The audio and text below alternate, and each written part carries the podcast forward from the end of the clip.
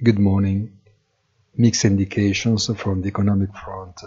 Persistent doubts that haunt the markets unable to take a stable position.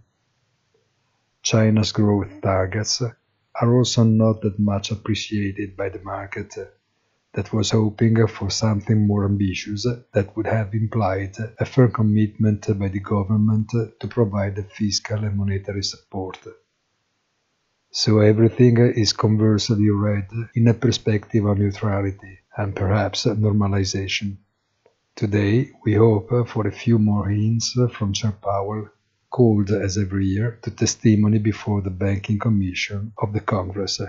Have a nice day and please visit our site easy-finance.it.